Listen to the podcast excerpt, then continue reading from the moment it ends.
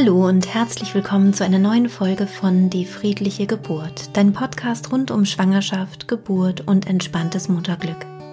Mein Name ist Christine Graf, ich bin Mama von drei Kindern und ich bereite Frauen und Paare positiv auf ihre Geburten vor. In der heutigen Podcast-Folge möchte ich darüber sprechen, wie das eigentlich genau funktioniert mit der Hypnose und wie die Hypnose Einfluss auf unser Schmerzempfinden nehmen kann. Ich wünsche dir viel Freude beim Hören.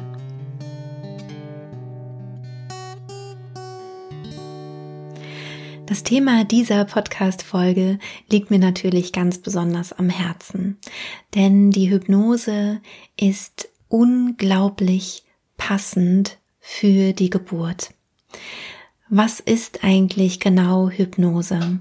Das ist eine sehr, sehr schwierige Frage. Sie ist schwer zu erklären und ich versuche es aber trotzdem leicht und verständlich ähm, hier in diesem Podcast-Rahmen für euch ähm, ja zu referieren. Der hypnotische Zustand ist ein natürlicher Zustand, in den unser Gehirn mehrmals am Tag automatisch ähm, herunterfährt sozusagen. Das heißt, du kennst diesen Zustand vom Tagträumen. Stell dir mal eine Schulklasse vor, der Lehrer erzählt was vorne und ein Kind schaut nach draußen, hat den Stift in der Hand und träumt sich weg dann weißt du, dass dieses Kind in einem tiefen hypnotischen Zustand ist. Du selber kennst diesen Zustand vielleicht auch vom Autofahren, du fährst immer die gleiche Strecke und äh, dir ist es bestimmt schon mal passiert, dass du plötzlich angekommen bist und dachtest, huch, äh, wo ist denn die Strecke geblieben oder ein Teil der Strecke fehlt dir in deiner Erinnerung, weil du einfach weg warst, weil du einfach woanders warst mit deinen Gedanken. Ein tiefer hypnotischer Zustand entsteht auch, wenn wir im Kino sitzen und einen spannenden Film anschauen und uns ganz darauf einlassen, auf diesen Film. Es ist eine Art Superkonzentration auf eine bestimmte Sache, während gleichzeitig alles andere ausgeblendet wird. Bei all diesen Beispielen kannst du das so sehen. Ne? Der Schüler sitzt quasi innerlich gar nicht mehr wirklich in diesem Klassenzimmer, sondern träumt sich gerade zum Fußballspielen aufs, auf den Fußballplatz oder wo auch immer hin und konzentriert sich darauf.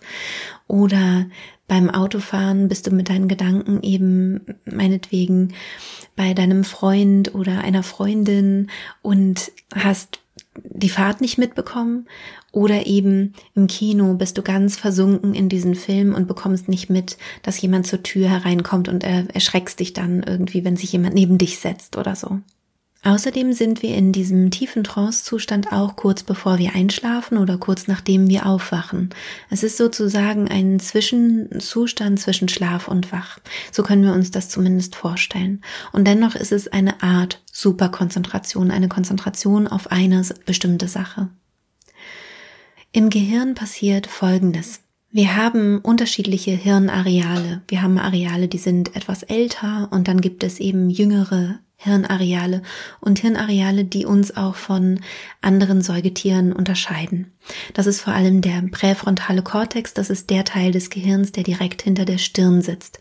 Das ist unser Denkhirn. Hier analysieren wir, bewerten Dinge, beurteilen, ähm, können vorausschauend denken zum Beispiel auch analysieren und so weiter.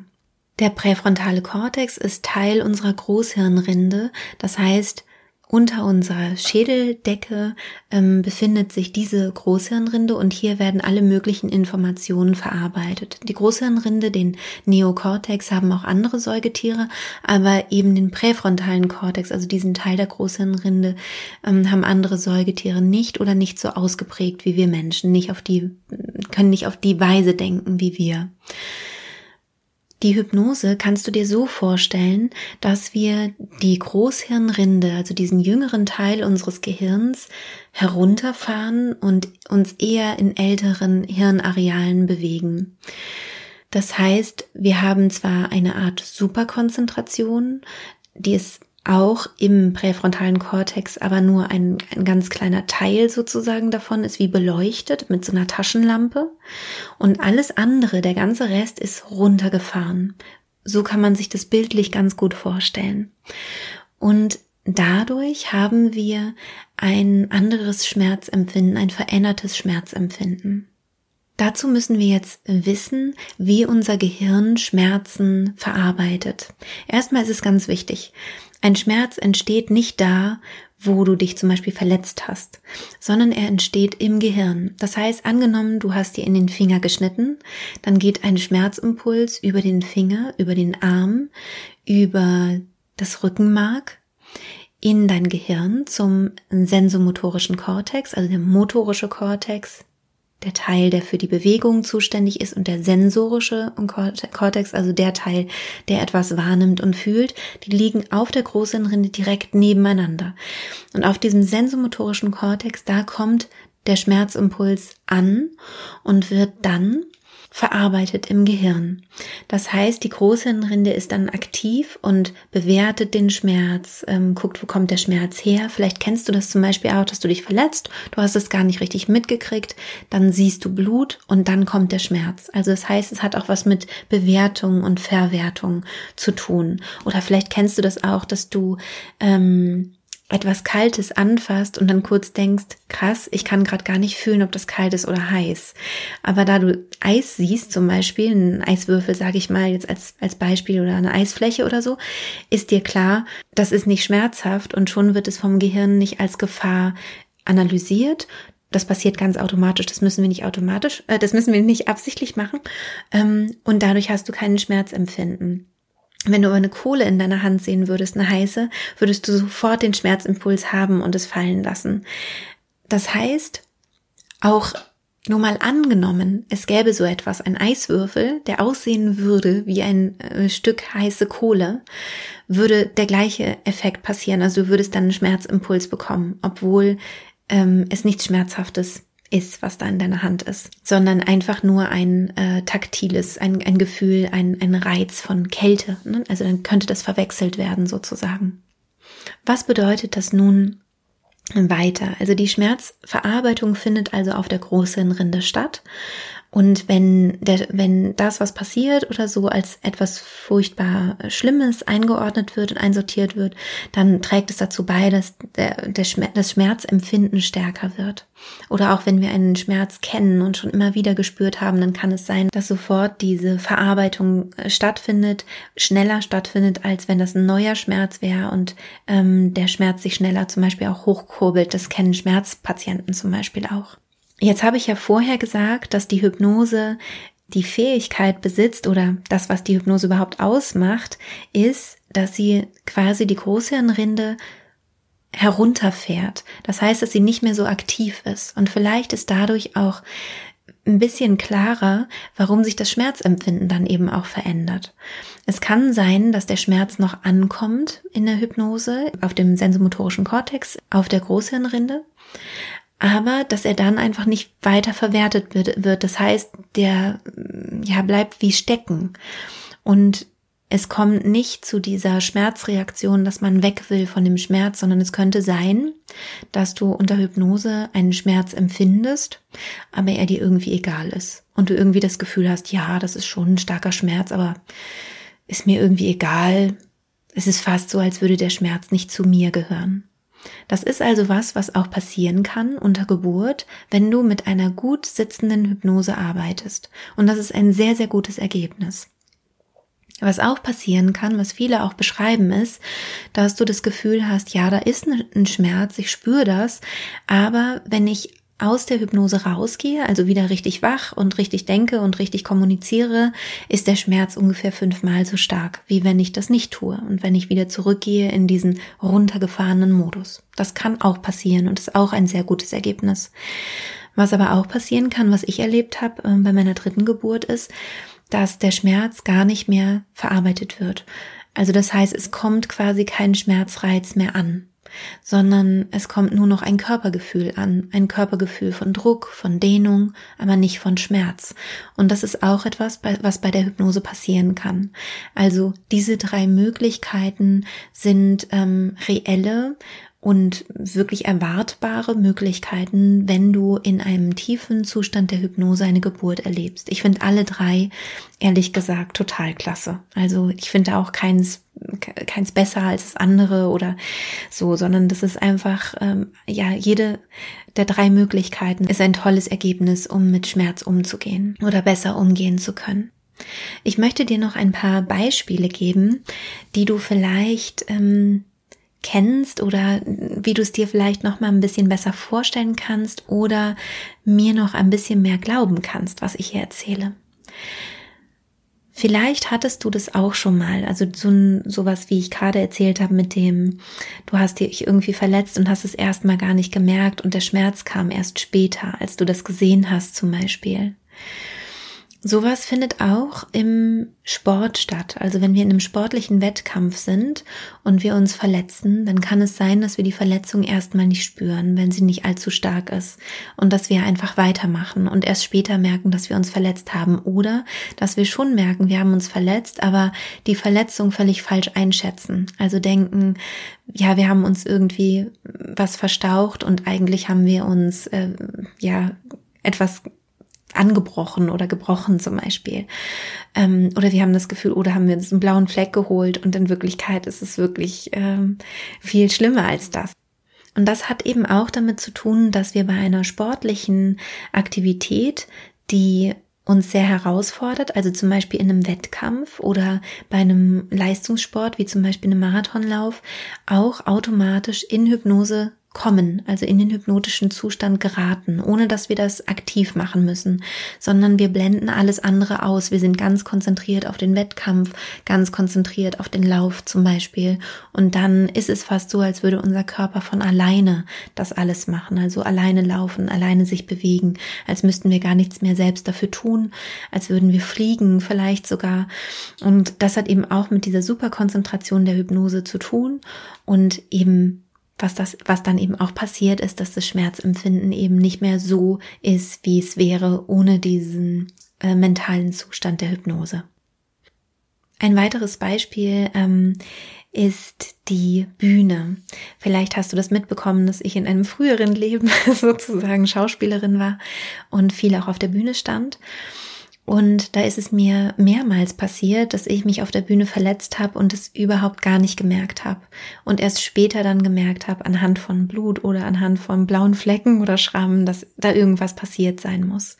Und auch in der Bühnensituation ist es so, dass wir in dieser Superkonzentration sind, also in, in Trance eigentlich in Hypnose sind wir sind dann ganz konzentriert auf die Bühnensituation, ganz konzentriert auf das, was wir da gerade tun, auf den Text, den wir sprechen oder die ähm, Gefühle, die wir fühlen auf der Bühne. Und mit dieser Superkonzentration geht eben einher, dass wir Verletzungen nicht mehr so wahrnehmen. Ich kenne viele meiner früheren Kollegen, ich würde fast meinen, so ziemlich alle, ähm, die genau diese Erfahrung gemacht haben. Schlimmer und weniger schlimm, je nachdem.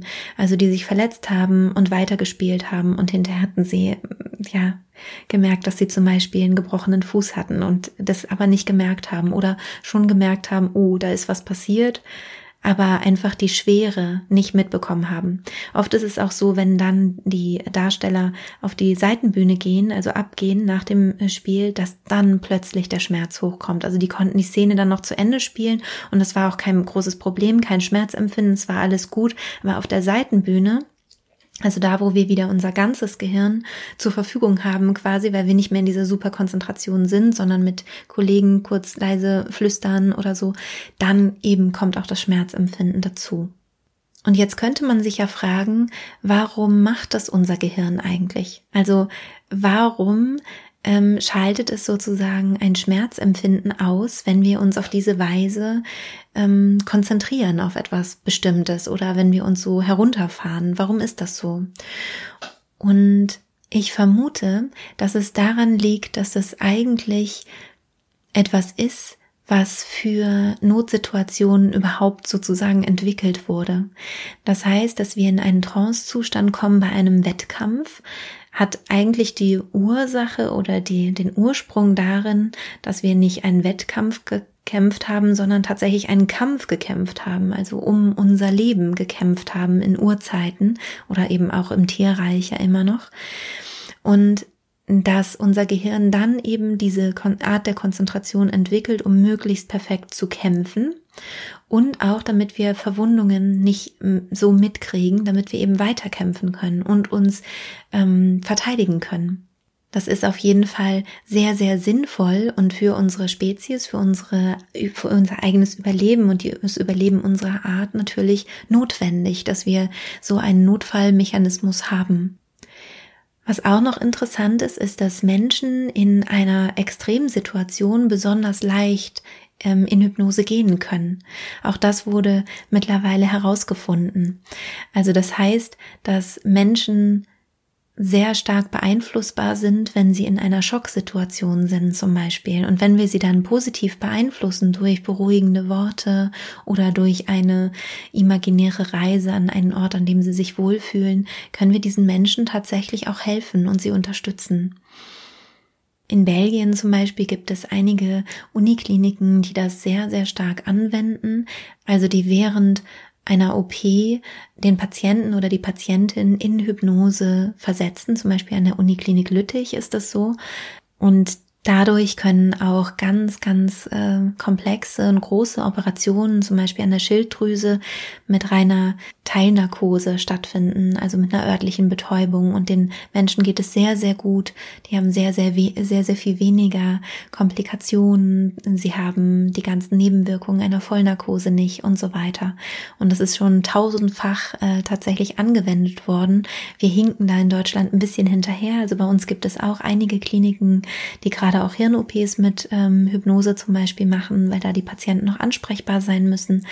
Aber dass die Hypnose noch nicht Einzug genommen hat in die reguläre Geburtshilfe, ist äh, mir persönlich natürlich ein Rätsel, ja. Also weil das ist einfach ein wunder, wunderbares äh, Mittel, womit die Frauen selbst gut durch eine Geburt kommen können. Immerhin ähm, wird bei einer Geburt normalerweise nichts verletzt. Also klar, es gibt auch Geburtsverletzungen, aber das ist ja dann eine Komplikation. Also eigentlich ist es bei einer natürlichen Geburt so, dass überhaupt gar nichts verletzt wird, weder der Muttermund noch der Damm oder irgendwas, sondern das Baby gleitet eben heraus und die Frau bleibt ganz.